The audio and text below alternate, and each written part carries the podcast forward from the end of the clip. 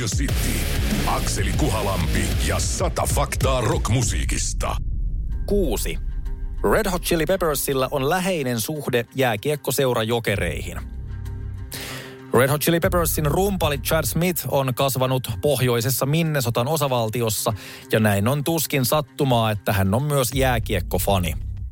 Kun vuonna 1999 musiikkitoimittaja Pasi Kostiainen haastatteli rumpalia puhelimitse, luisui keskustelu paljolti jääkiekkoon, innostus aiheeseen kun sattui yhdistämään heitä. Kostiainen ja Smith sopivat, että kun yhtye saapuu Suomeen, he kävisivät katsomassa lätkää. Näin myös tapahtui, mikä kuvaa hyvin bändin vapaamielistä suhtautumista kiertue-aikatauluihinsa.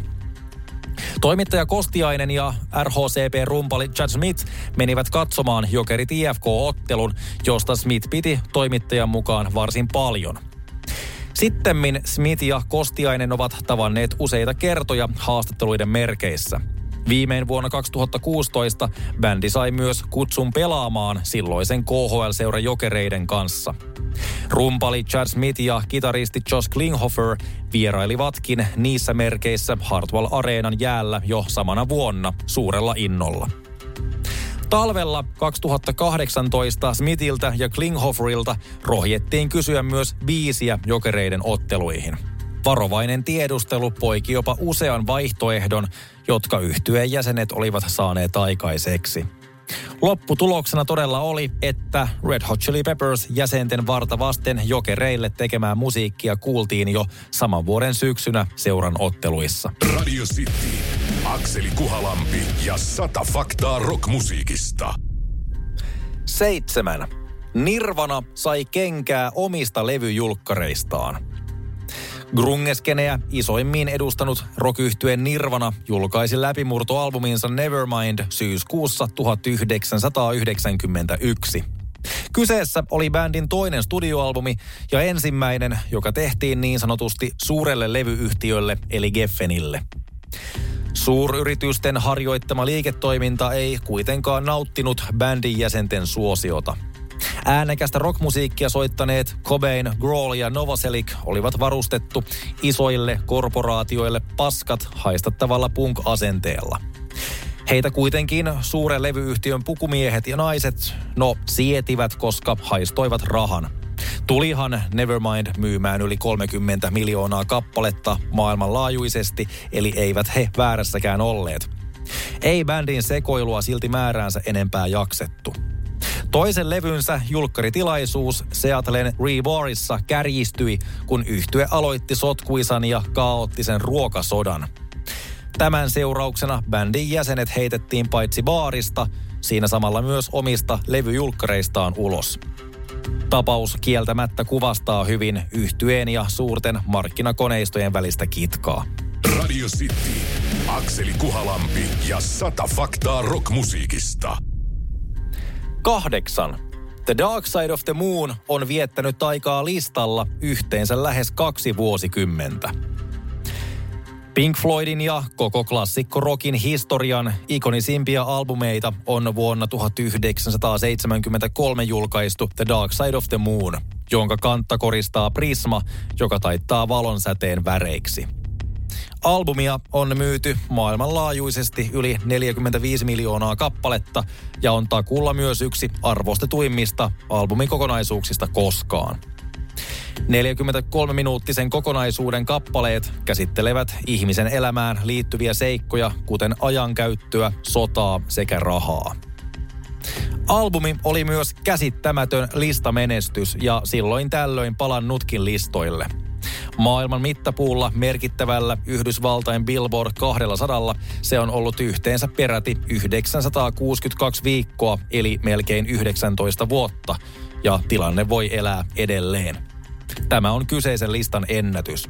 Jo pelkästään yhtäjaksoisesti albumi oli listalla 591 viikkoa, mikä on sekin yli vuosikymmenen. Radio City, Akseli Kuhalampi ja sata faktaa rockmusiikista. Yhdeksän. Sekä Queenin että Duran Duranin rumpali on nimeltään Roger Taylor. Queen ja Duran Duran ovat molemmat menestyneitä englantilaisia rock ja niitä yhdistää myös toinen hieman erikoisempi asia. Molemmissa on huippuvuosinaan ollut ja on edelleen saman nimiset rumpalit.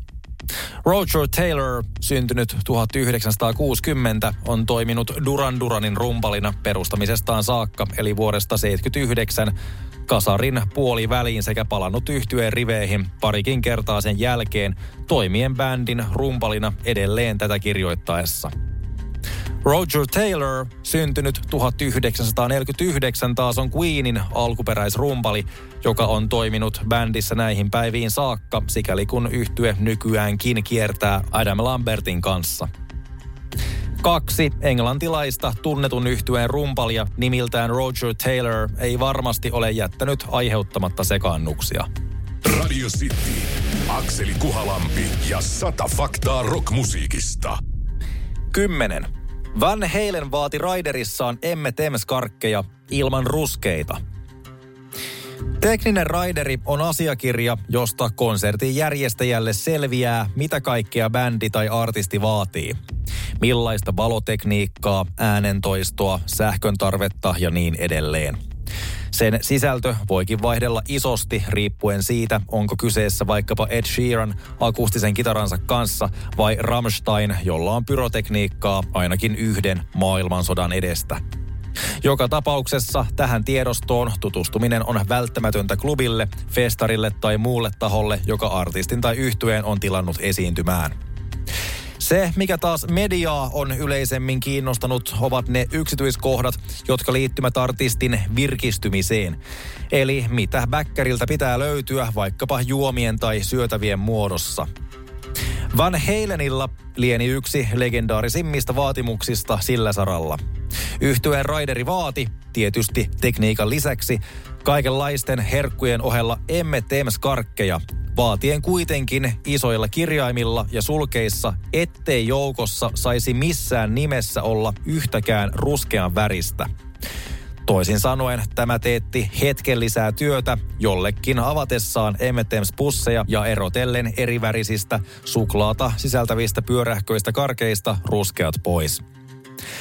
Erilaista legendaa liikkuu siitä, olisiko bändi jopa perunut esiintymisensä, jos emme Tempsien joukosta olisi löytynyt yksikin ruskea.